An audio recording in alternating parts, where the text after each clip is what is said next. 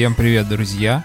С вами подкаст sports.ru «Три коллеги» и его ведущие Денис Ярославцев, Алена Грузева и Саша Бушмакин. В этом подкасте мы пробуем разные виды спорта, ходим на тренировки, записываем аудиодневники, испытываем на себе все снисходительные взгляды людей, которые там уже не в первый раз, испытываем вот эти самые-самые первые эмоции, потом делимся с вами своими впечатлениями. Так что вы можете послушать подкаст и понять, что чувствует человек, который пришел на первую тренировку по какому-то виду спорта.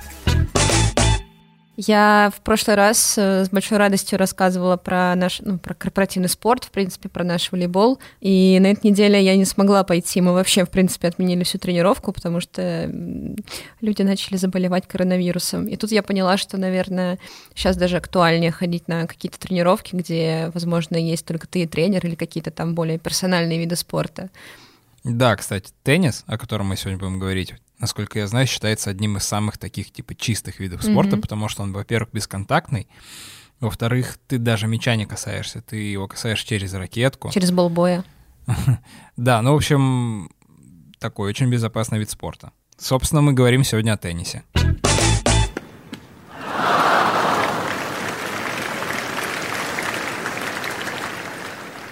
Знаете, о чем хочу поговорить? Мы... О теннисе? Ай. Денис, знаешь, о чем с тобой хочу поговорить? Слушай тебя внимательно. Опять э, детские травмы. Давай что-нибудь. Не, не, не ну, совсем. Ну? ну, хотя да, отчасти да. Короче, помните, мы в прошлый раз обсуждали, что с волейболом ты так или иначе соприкасаешься прям с, с самых малых лет, что там идешь с родителями на шашлыки, а там волейбол каким-то образом появляется. В школе всегда есть волейбол. Вот с теннисом, по-моему, абсолютно не так. Не знаю, конечно, как у вас, но я, мне кажется, во-первых, в теннис ну, имеется в виду в большой, я сыграл уже в студенческом возрасте, возможно, даже в позднем студенческом возрасте. В школе точно, чтобы сыграть в теннис, тебе нужно было прям идти записываться в секцию. То есть нет такого, как с футболом или баскетболом или волейболом, что ты вышел во двор и все, тебе нужен только мяч, даже ворота или там кольцо или еще что-то, сетку ты можешь придумать. В принципе, волейбол действительно можно играть даже без сетки, ну, в какую-то вот эту бесцельную игру футбол теоретически тоже, ты кинул два рюкзака, вот тебе ворота. С теннисом такого не получится. Вот единственный вид тенниса, с которым я соприкасался, это настольный теннис. Но я тоже там ходил в секцию и с папой играл. А, а ну еще я играл в футбольный теннис. Когда на песке расчерчиваешь себе такое поле, и... Это же квадрат, по-моему, называется. Ну вот мы играли не только в квадрат, у нас еще был именно mm-hmm. теннис, то есть там было не четыре части, а там было две части. Ну то есть как в теннисе, просто две половины. Ну, надо, чтобы мяч отскочил от... Э, ну да, да, да, ты перекидываешь его, нужно там не больше одного касания по mm-hmm. твоей половине, и дальше ты отбиваешь, да. Только с такими теннисами я встречался, и в большой теннис впервые сыграл уже там, когда мне было 20 с чем-то. Ну, вообще, спорт э, выглядел довольно-таки недоступным. Да, да. Весь город вот э, наш подмосковный, можно было узреть только одну теннисную площадку, которая была рядом с нашим беговым манежем.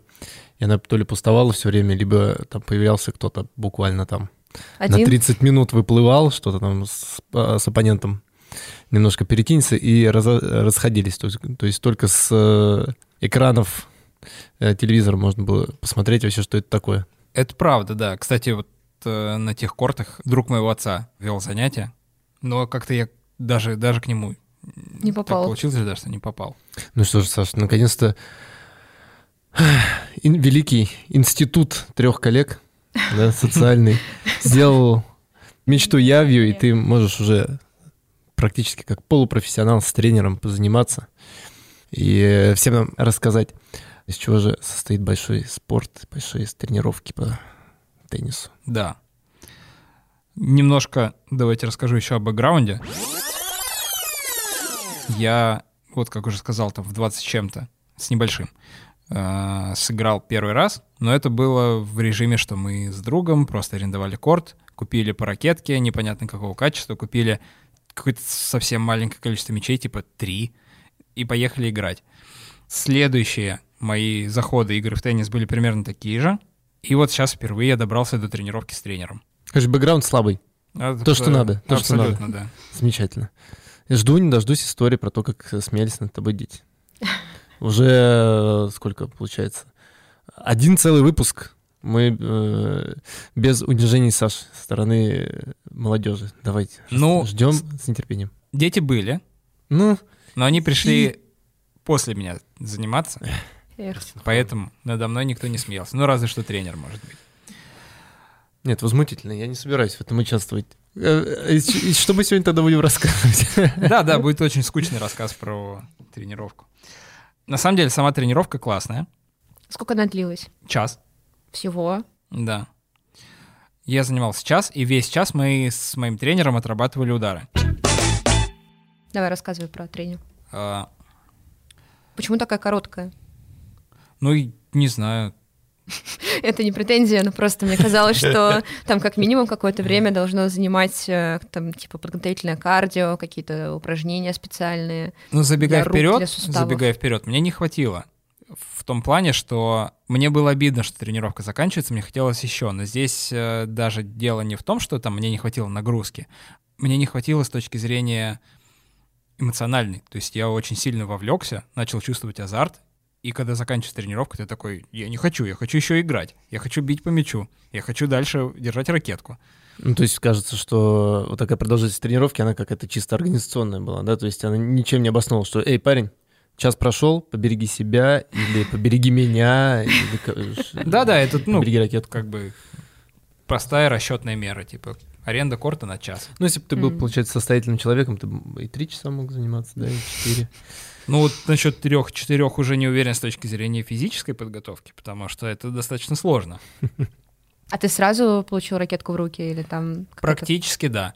Начали с того, что я пробежал несколько кругов вокруг корта чисто для разминки, и все, да. Дальше я взял ракетку в руки, и мы начали отрабатывать удары.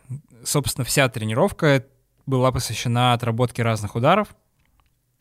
Начали а ты бил мы... в тренера или в стенку, или в никуда? А, сейчас все расскажу.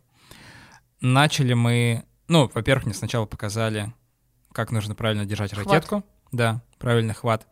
Он, кстати, отличается при ударах справа и слева. То есть для меня я правша, удар справа — это форхенд, если правильно говорить, удар слева — это бэкхенд.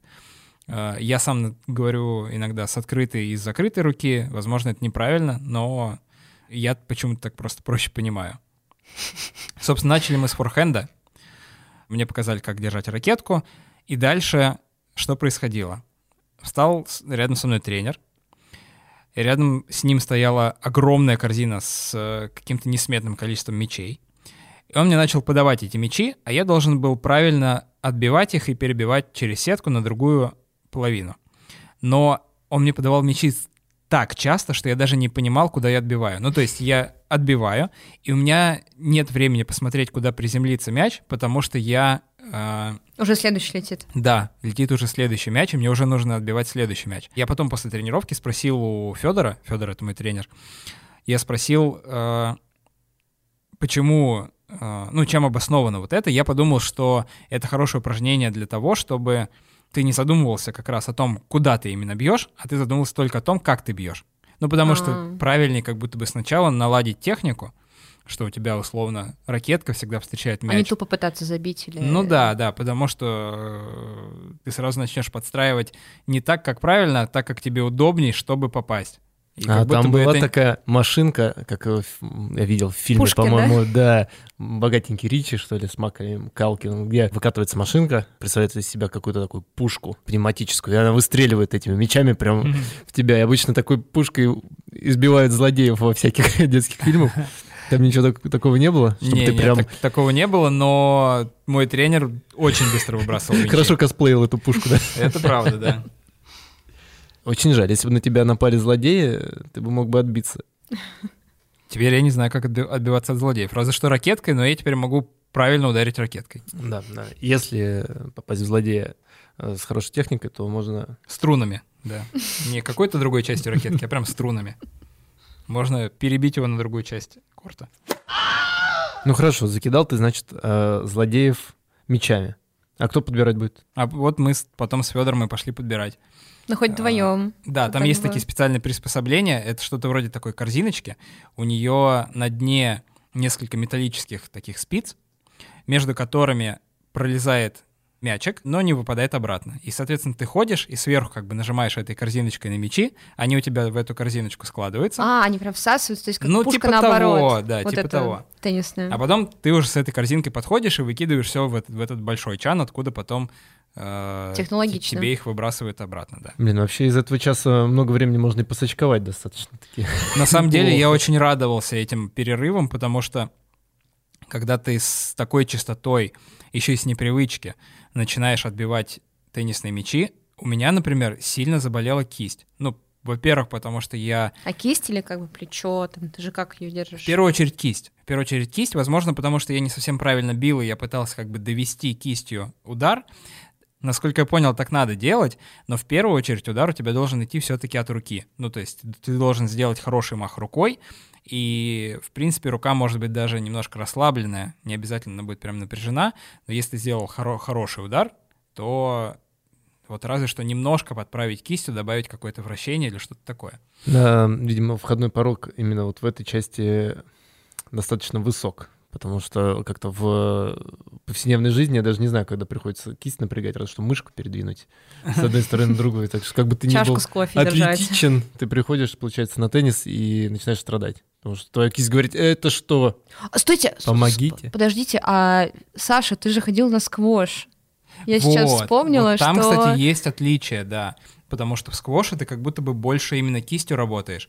Ты немножко по-другому а, держишь ракетку. ты пытался у тебя... приспособить Нет, то, у тебя есть, естественно, умеешь. да, у тебя есть, естественно, мах рукой, но он немножко другой.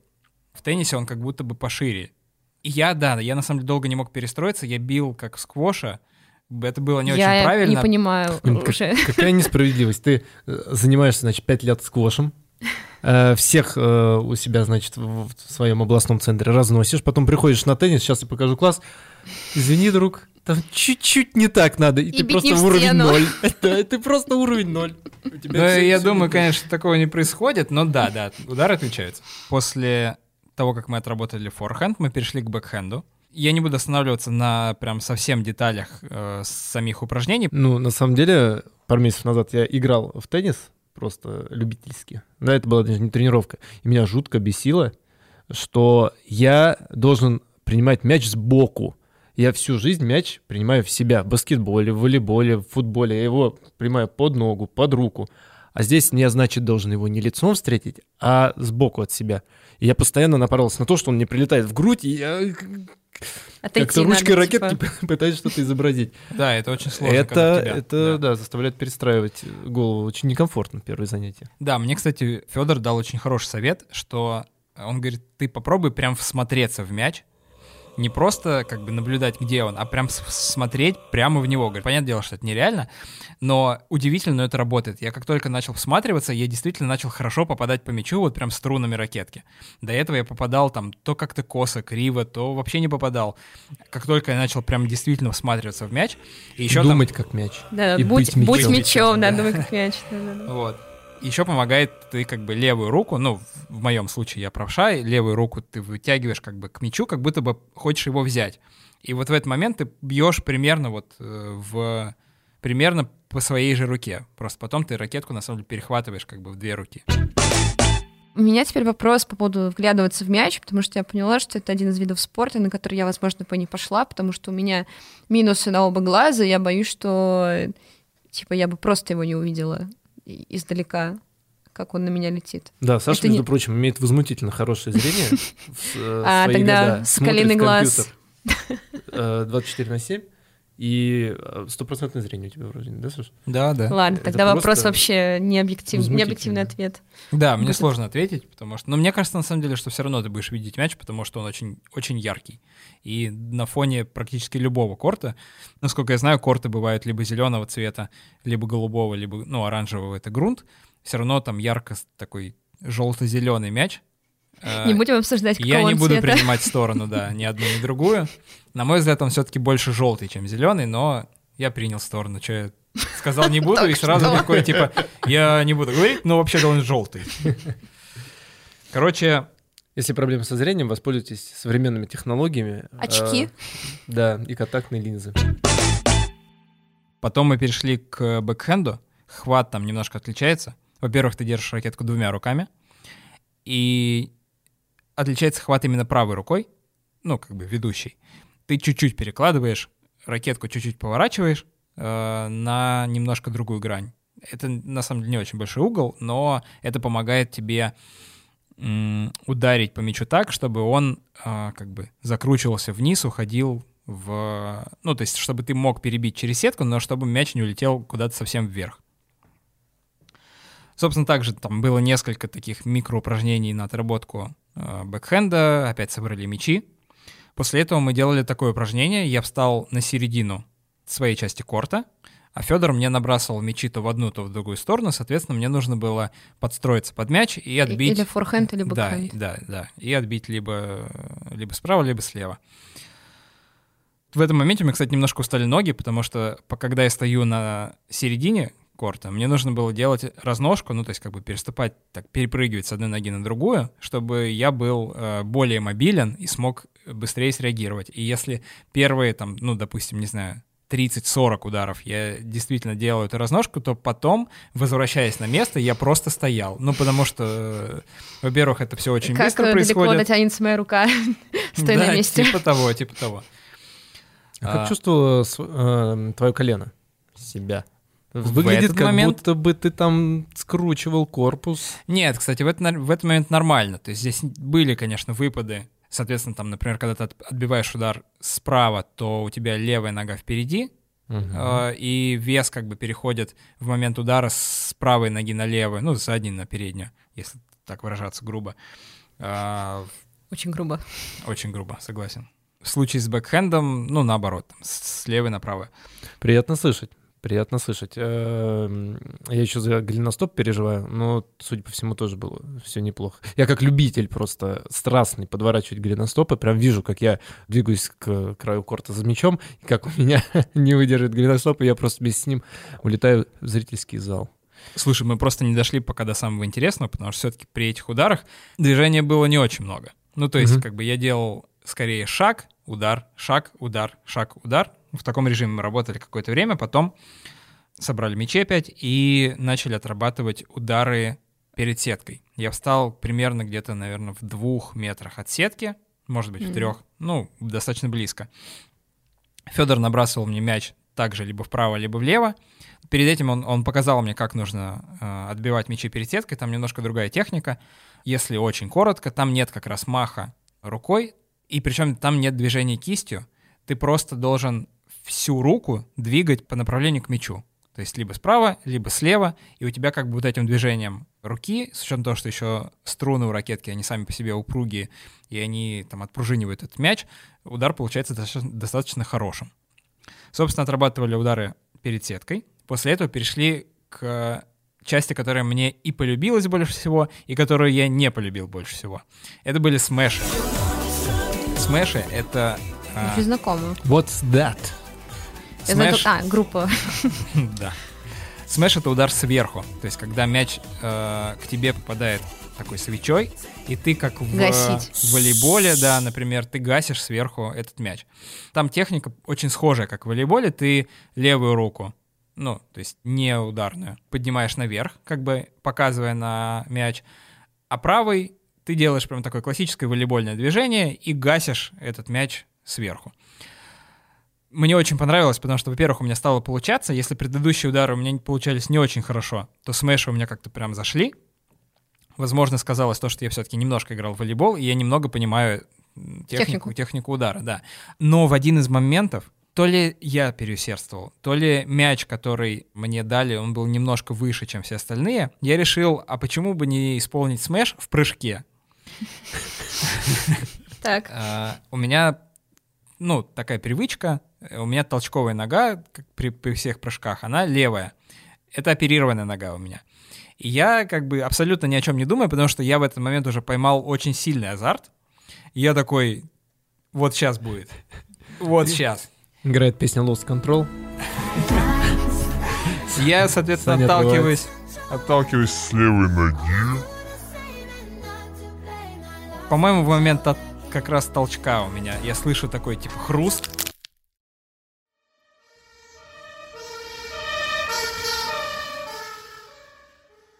В итоге, забегая вперед, ничего серьезного, такое бывает. Это просто такая моя посттравматическая реальность, что при каком-то коротком Эхо. сильном воздействии, да, у меня колено может заболеть и сказать, братан, ну что-то перестарался. И мы последние два Возможно, года так не делаем. полезная штука от колена. Ну нет, нет, нет. Оно, знаешь, немножко отекает после этого, а. начинает немножко болеть, тебе там неудобно сидеть, неудобно выпрямлять. У тебя такие легкие болевые ощущения, они в целом проходят. И я вот даже успел уже два раза побегать с того времени, и все в целом нормально. Но в конкретный момент у меня от колена немножко заболело, но при этом сразу же я продолжил выполнять свои феноменальные смеши, и ничего со мной не случилось. Но это я, собственно, к чему рассказал, что теннис очень азартная игра, и можно немножко потерять контроль э, и вот эту вот, да, контроль за безопасностью.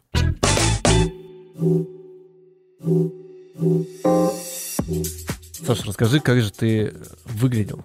Я жду, что ты будешь, э, значит, э, в рубашке пола с толстовкой, да, повязанной вокруг шеи, Кроссовки и, Лакост, кеды белые. Да, в кроссовках Лакост и в коротеньких таких шортах белоснежных. Да, э, чесать по мартовской грязи так, аккуратно переступая через буераки. Э, подскажи, пожалуйста, как выглядит э, теннисист, который пришел на тренировку? Ну, я, наверное, не очень хороший пример, потому что я надел обычные кроссовки, я надел обычную футболку и обычные шорты. Ну, ну короче, я выглядел просто как обычный спортсмен, который э, как будто бы в зал пришел позаниматься. Ну, хоть духами Лакост надушился, на самом деле. Да, согласен, это большая ошибка с моей стороны. Ну, а остальные, так сказать, не коллеги, участники, которые там, может, на корте кто-то был? Нет? Дресс-кода нет? На одном Все корте, там было всего три корта, на одном корте вообще никого не было в этот момент, потому что мы занимались в 9 утра в воскресенье. Видимо, еще просто это не самое... Это не prime time, скажем так. А, на втором корте я, честно говоря, не обратил внимания, слишком был сконцентрирован на том, чтобы правильно... Смотрел на мяч. Да, я всматривался в мяч. Я хотел стать мячом, как вы знаете. Слушай, второй, второй вопрос по поводу э, атмосферы теннисной. Второй тоже стереотип после лакостов. Это то, что когда ты бьешь по мячу, теннисист бьет по мячу, и он кричит в этот момент. А у тебя вырывалось ли? Сдавленные звуки. Нет, у меня, конечно, не было такого. Я понимаю, откуда это берется, но у меня Это такой... как бы ты, ну, в принципе, теннисисты кричат, они же чтобы как, типа, что, силу какую-то придают Слушай, я сейчас включу экспертность нашего подкаста. Нулевую. А, нулевую, абсолютно. Но мне кажется, что это просто как бы происходит в момент такого высокого напряжения и физического, и эмоционального, потому что когда ты добираешься до каких-то мечей, до которых сложно добраться, да, ты как бы выдыхаешь, ну, понятно, на выдохе да. у тебя получается такой крик. Либо это происходит на розыгрышах, которые идут очень долго, ты просто выматываешься, и вот, да, таким образом скорее эмоционально помогаешь себе хорошо исполнить удар. То есть ты не перенапрягся? В этом плане нет. Но... но только когда исполнял смеш в прыжке, ну тогда Один. Саша крякнул все не, не удержался. Ну, возможно, я издал какой-то звук тогда, да. Мое колено точно издало какой-то звук. Я его хорошо слышал и хорошо чувствовал. А что же после тренировки? Опиши, пожалуйста, ощущения. Вот ты только что исполнил несколько смешей. Ты берешь полотенце, скидываешь его на плечо, берешь водичку, так мерно откручиваешь колпачок, так, ну, делаешь глоток, перье, естественно. Да. Ладно, прошу прощения за концентрацию стереотипов, просто обычный святой источник. Или береги. Ты устал, ты хочешь еще, ты на адреналине, ты вымотан, ты на эйфории. Что, что, как? Как это выглядит? Пожалуй, э, отвечу дневником. Так, первое ощущение после тренировки. Э, болит правая рука, и кисть, и плечо, и локоть. Ну, локоть поменьше всего. Что интересно, кстати. Э, потому что все время отрабатывали удары разные. Э, я правша, поэтому бил правой рукой. Правая рука болит, левая не очень. Э, почему-то болят ноги. Возможно, просто потому что перемещались. Очень понравилось. Я э, поймал ощущение, что совершенно не хочу уходить потому что очень интересно. Это все-таки игра, игра азартная. И мне очень понравилось, когда ты бегаешь за мячами, пытаешься отбить и попасть так, чтобы в корт соперника. Очень интересно. При том, что мы не играли. Мы именно удары отрабатывали, просто там меня гоняли немножко именно под конкретные удары. Но даже это все равно мне очень нравится просто ощущение ракетки в руке. Обидно, что всего час занимался. Саш, кажется, что на самом деле было бы здорово начинать заниматься теннисом в паре с товарищем или даже не с одним. Вместе приходить заниматься и одновременно пытаться прогрессировать и э, венчать, венчать каждую свою тренировку таким спаррингом, на котором вы вот померились бы своим прогрессом. Я думал вообще об этом, как раз на тренировке я задумался, что да, классно было бы закончить спаррингом, но я бы посоветовал все-таки начать с нескольких занятий с тренером, который тебе покажет, как вообще правильно бить по мячу. Если ты начинаешь играть, не зная азов техники, ты можешь просто сразу начать неправильно бить и переучиваться сложнее, чем да, учиться с нуля. К этому, да. да. Собственно, я как раз об этом Федора и спросил. Э, наблюдал за своими работниками, вот, и они, как бы им предоставляют время, они могут прийти поиграть. И я так смотрю на них, э, они без тренера, они не знают технику, они просто приходят играть. Э, это очень криво, это, знаете, вот так э, любительский, я не знаю, вот, как бадминтон, типа. Нет правильных движений, просто они перебивают через сетку, они рады. Если людям именно это нужно, то да. Но именно ко мне приходят тренироваться люди, которые хотят правда научиться правильно играть, то есть чтобы они перебивали, были, были, были какие-то розыгрыши, вот, то есть это со стороны выглядело более как-то профессионально. А, просто прийти попинать мячик можно. То же самое, как в футболе. Ты пришел, ну ты можешь там бежать в ворота, забить даже. Но это не то. Если ты хочешь что-то показывать, какой-то уровень, может быть, даже какие-то любительские турниры. У нас их очень много, это очень интересно. Тратятся на это очень большие деньги. Как бы это я считаю, что если ты пришел заниматься спортом, должен быть какой-то конец, то есть должен быть финиш, то есть ты должен стремиться к чему-то. Но хочешь сказать, что это не убивает. Вот просто для меня сейчас э, то, что ты сказал, пришла у меня аналогия. Я в детстве занималась в музыкальной школе, и в том числе училась на пианино играть, на фортепиано. Я очень этого хотела, мне очень нравится, как это там, как, в общем, это все звучит, звучит инструмент. И я представляла, что я сразу так сяду, красиво, виртуозно, там пальцами по клавиатуре начну стучать. А первые уроки мне вот именно моя преподша ставила пальцы, там типа черепашку нужно было делать, как-то особо их э, скрючить, причем реально скрючить, это некрасиво смотрелось, и прям стучать. И вот именно этот вот технический момент во мне немножко подубили даже, ну, интерес, э, удовольствие в процессе. То есть вот именно долго, короче, вот это вот э, я понял, постановка да, техники не убивает. Интерес. Нет, нет, нет, я бы, ну, за собой я такого точно не почувствовал. Опять же, там, когда я стоял у сетки, когда мне подавали мячи в разные стороны, нужно было подстраиваться под эти мячи. Вот это уже даже было интересно. Так что нет, я не могу сказать, что это отбивает желание играть.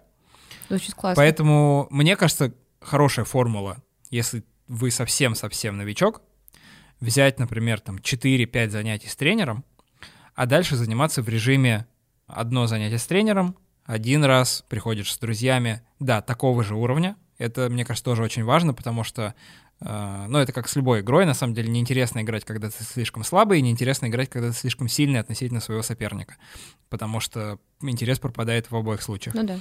В режиме одно занятие с тренером, возможно, да, возможно, в паре, чтобы он вам обоим объяснял какие-то технические детали, и дальше одно занятие, когда вы там на протяжении часа, например, просто играете. Возможно, как раз это можно делать сразу, например, например, вы арендуете корт на два часа, Первый час занимаетесь с тренером, второй час играете просто друг с другом. Мне кажется, это достаточно хорошо. Звучит как план. Ну да. Сыграть мы, кстати, с Федором не успели. Ну, не то, чтобы я хотел почувствовать себя очень униженным, э, сыграв с профессионалом. Не то, чтобы Федор хотел с тобой играть. Уверен, что не до последнего.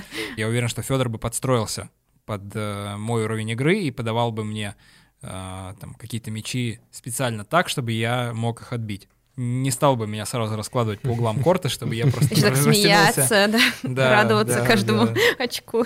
Ну, интересная такая мысль, что тренировка интересна была все-таки без игры, что довольно редко. Знаешь, что еще интересно? А, мы вот тут вот размышляем, как бы офисному работнику средних лет начать заниматься этим спортом. У меня перед глазами почему-то пример президента России Бориса Ельцина, который обожал теннис. Да. И я в детстве, я тогда еще был достаточно юн, смотрел на него выпуски новостей и не понимал, как этот седовласый мужчина может так летать по корту и ну, играть в теннис. Неужели в такие года, там, 50-60 лет, еще можно адекватно как-то играть в теннис. Ну, ему все подыгрывают, на самом деле. Я вот читала в книжке из игры. Ну ладно. Это факт. Саша, ты бы э, смог э, в 50 лет поиграть в теннис? Хочется ответить, что да. Но я думаю, что да, на самом деле. Опять же, дело, скорее всего, в уровне соперника. И если играть с таким же по уровню человеком, как ты, то, наверное, да, вы будете просто друг другу давать те мячи, которые вы можете сами отбить, и для вас это будет хорошей, интересной игрой. Ну, тебя никто не заставляет гоняться по корту и выгрызать каждый, э, каждый удар там, с кровью и потом. Ну, окей, там, какой-то удар ты можешь не принять, но как бы играть в свое удовольствие по мере своих возможностей. Слушай, еще по поводу вот уже как раз игры там с друзьями или с тренером и так далее. Вот лично для меня еще одной очень сложной стороной тенниса является подсчет очков именно во время игры. Mm-hmm. Так что я жду какого-то эксплейнера. Да, я немножко подготовился. Короче, существует две теории, почему именно 15-30-40. Первая теория, Это которая мне кажется... в одном сет... В одном гейме. Гейме. Первая теория, которая мне кажется чуть-чуть менее правдоподобной, что для подсчета очков, ну, для, точнее, не для подсчета очков, а для ведения счета, использовали часы. И, грубо говоря, у тебя там циферблат 60 секунд, первое очко — это первая четверть, 15, потом 30, логично потом... 45. Да, логично потом 45, но, как вы знаете, гейм нельзя выиграть при счете 40-40, нельзя а, выиграть а, да, гейм да, следующим, да. следующим победным очком. Обязательно, чтобы разница в очках была, ну, грубо говоря, 2 очка. Сделали 40, чтобы можно было потом отобразить как бы 50 в качестве показателя, что у тебя на одно очко больше, и дальше, если ты набираешь 60, то ты выигрываешь, если ты проигрываешь, то просто уравнивается 40-40. Как-то так. Это первая теория. Вторая теория, что в самой-самой первой версии тенниса, который еще назывался ЖДПОМ, игроки располагались на удалении в 60 шагов каждый от сетки. Когда ты побеждал в розыгрыше, ты приближался к корту на 15 шагов. Соответственно, ты сначала делал 15 шагов, потом ты делал 30 шагов, ну, суммарно. И дальше почему не 45, а 40? Потому что 45 давало бы слишком близкое положение к корту, соответственно, слишком выгодное. Поэтому следующий подход был всего на 10 шагов, и поэтому получилось 15, 30, 40. Это как бы сумма твоих пройденных шагов к сетке. Ну, то есть ты подходишь к сетке, тебе легче подавать, тебе легче подать так, чтобы выиграть поданный тобой розыгрыш. Мне кажется, теория ну, чуть более красиво. стройной. Да. Но, насколько я знаю, точного ответа, почему 15, 30, 40 э, сейчас не существует. И по большей части это, конечно, дань традиции. Но там, естественно, в тайбрейках все гораздо проще. Там просто идет счет до 7, до 7 очков. Ну и также до разницы в 2 очка, если счет, например, там 6-6. Еще я хотел обсудить одну тему. Мы убрали из критерий тусовку, но я спросил у тренера о том, насколько развит вообще любительский теннис. Собственно, его ответ. Любительская культура развита не чуть слабее, чем обычная профессиональная. Сейчас а, почти на каждых выходных проходят аматуры, так называемые теннисные любительские турниры с призовыми фондами, то есть там хорошие деньги зарабатывают. Бывают даже типа любительские турниры, типа любитель плюс профессионал. Вот. В паре. В паре, да, да, да. Тоже там э, большие, как бы призовые. Это очень интересно, я думаю, это очень хорошо развито. Предлагаю ценить. Ну и тут же сам объявишь свой любимый критерий. Ну, да, да, инстаграмность. Я готов ему поставить 8 или даже 9, потому что лично мне всегда очень нравятся фотографии с теннисного корта. Цвета, да, вот это вот Да, контраст. очень приятные цвета. Сама картинка ракетки или мечей на фоне сетки, на фоне корта, на фоне вот этой вот разметки корта, оно какое-то очень такое э, Эстетичные. Да, да, да, да, да. Особенно, особенно мне нравится, когда это грунтовый корт, потому что мне очень нравится вот, этот вот такой глубокий, насыщенный оранжевый цвет. Ну, по тебе видно.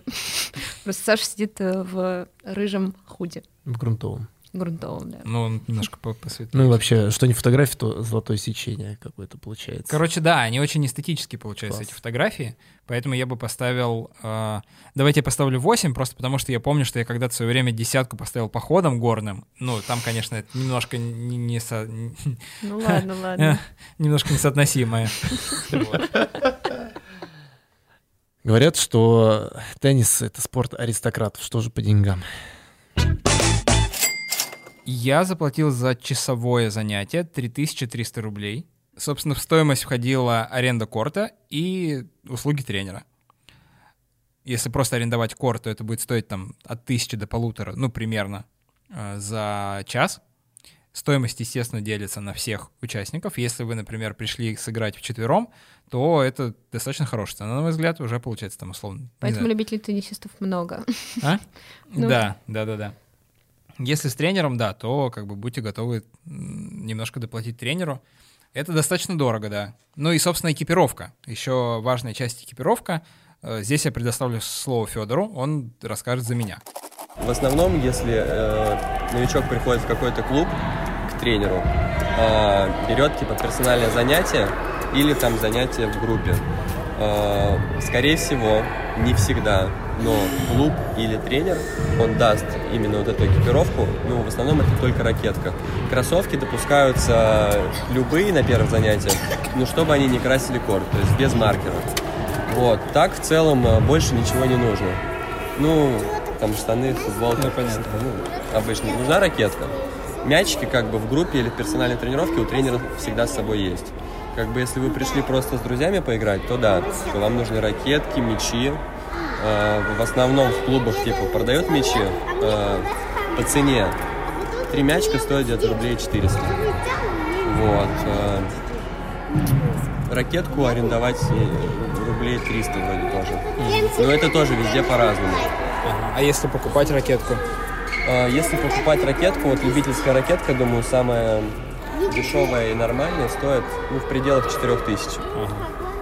Ну и дальше уже, соответственно, да, как да, с любой да. экипировкой там. Да.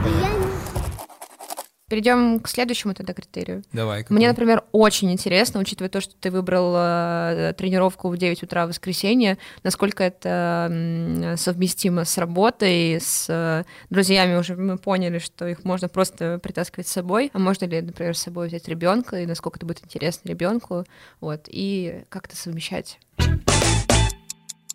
Ну, я думаю, все зависит, конечно, от уровня игры там, в вашей семье, от уровня игры ребенка. Ну, от возраста, само собой. Ну, это такие достаточно очевидные, на самом деле, факторы, которые влияют на это. Но я думаю, что это очень совместимый вид спорта с э, семьей, работой и прочим, потому что, во-первых, в принципе, как бы можно играть, условно, там, час в какой-нибудь будний день после работы, в этом я не вижу ничего страшного. Единственное, за что я немножко снял бы баллы, это, возможно, то, что не всегда корты действительно доступны, потому что их не очень как будто бы много. Понятное дело, что их больше, чем, например, площадок для пляжного волейбола или больше, чем площадок для сквоша.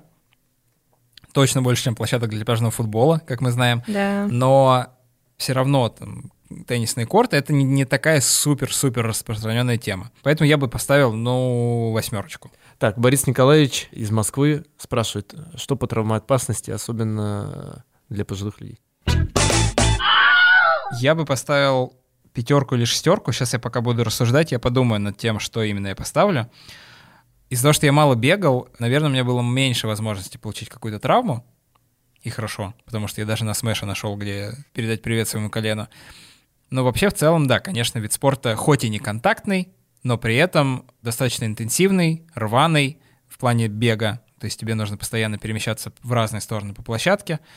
Еще, кстати, очень важный фактор — это его однобокость с точки зрения того, что ты всегда, например, бьешь правой рукой. Даже когда ты исполняешь бэкхенд и держишь ракетку двумя руками, все равно у тебя твоя ведущая рука, она сильно задействована. Когда ты играешь э, форхенд, то там только ведущая рука задействована. Собственно, об этом я как раз поспрашивал Федора, вот что он ответил. Самая частая травма у теннисистов – это, во-первых, локти, потом кисти, э, спина, э, колени. Большой спорт профессиональный, он уже подразумевает себя, что он травмоопасный. Если ты профессиональный спортсмен, то ты готов, ты должен быть готов к травмам. Вот. А теннис, как бы, я считаю, что это один из таких травмоопасных видов спорта, потому что здесь э, жесткая поверхность, э, резкие движения, быстрые остановки, твои суставы как бы выходят из себя. Э, очень большая нагрузка на колени, как если ты даже потрогаешь сейчас, это очень жесткий корт, жесткая обувь, mm-hmm. вот эти резкие остановки приводят к травмам. Вот. Плюс спина. Про то, что ты хотел спросить тогда про однорукость. Вот, это как бы дает тоже на, на, на, на спину свои проблемы, потому что все-таки одна часть больше работает, чем другая. Вот, из-за этого может быть проблемы со спиной. Могу привести пример. У меня мой хороший друг э, теннисист, 600 ракетка мира, Воронин Дмитрий, вот, и у него вылезло уже к 21 году 3 или 4 грыжи, чтобы играть дальше, как бы возможно правильно закачивать это, что-то делать. Но все равно, как бы уже жизнью, с травмой жить, это очень трудно, я считаю. Кому нужно внимательнее, внимательнее относиться, там, у кого есть какие-то хронические травмы, вот, видимо, колени, mm-hmm. спины или еще что-то. Может, есть какие-то есть рекомендации вот. вот по профилактике или как-то готовить mm-hmm. себя, чтобы потом в теннис играть на любительском уровне, ну, то есть там, сколько, не знаю, один-два раза в неделю, но ну, вот, чтобы просто могу было безопаснее. пример привести даже. Вот у меня ходит любитель, он, э, у него проблемы с коленями. Как бы он фанат, фанат тенниса, он хочет играть, заниматься, но ему там э, тяжело. В теннисе всегда нужно на согнутых ногах, всегда пружинить, ему тяжело вот эти движения делать.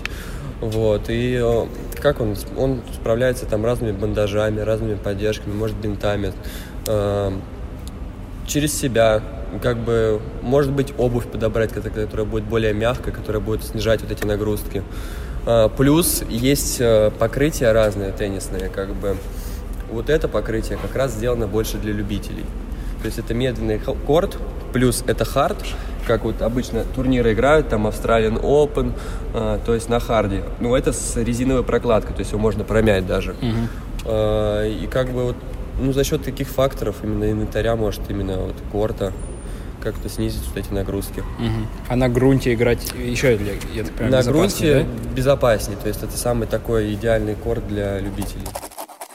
Я все-таки поставлю пятерку, потому что все критерии очень высокие, но вот давайте я отыграюсь на травматичность. Хотел бы э, сейчас флешбэк э, в миксфайт совершить.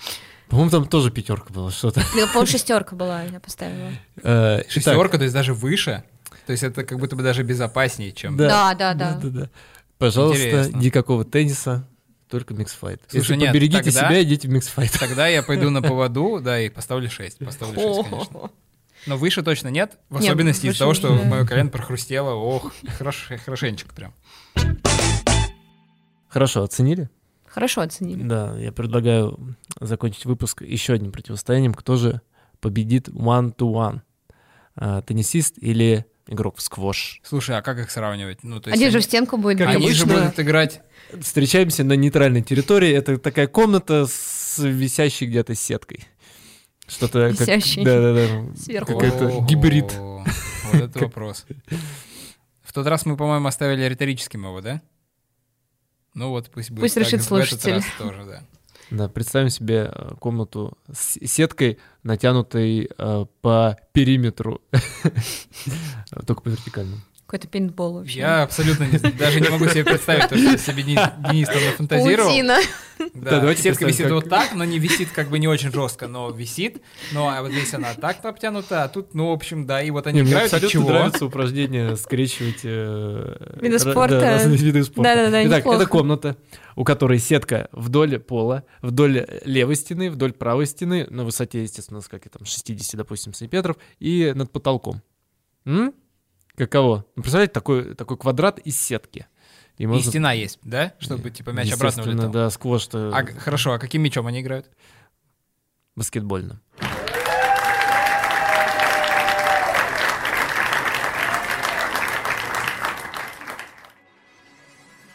Что ж, надеюсь, э, этот выпуск смотивирует наших а, друзей-слушателей пойти на корты, если еще не все убежали на волейбол и на пляжный волейбол, а, и попробовать себя, попробовать себя в форхенд и в смешах, и наполнить эти залы своими Криками? Криками, да, и сдавленными вздохами. Да. Нет, теннис это здорово, очень классно. Мне на самом деле сильно понравилось. Я пытался как можно меньше эмоций вкладывать в описание тренировок и как-то чуть более рационально, что ли, подойти к оцениванию. Но теннис азартно, здорово, интересно. А, Пожалуйста, Ходите, попробуйте. играйте, пробуйте. Да, вам обязательно И рассказывайте понравится. нам в комментариях и в отзывах подкаста. Это самое главное. Ну и, конечно же, слушайте нас на всех подкаст-платформах. Как уже сказала Алена, рассказывайте свои истории, оставляйте комментарии, заходите в раздел здоровья на sports.ru и занимайтесь спортом в свое удовольствие. Пока-пока. Пока. Пока.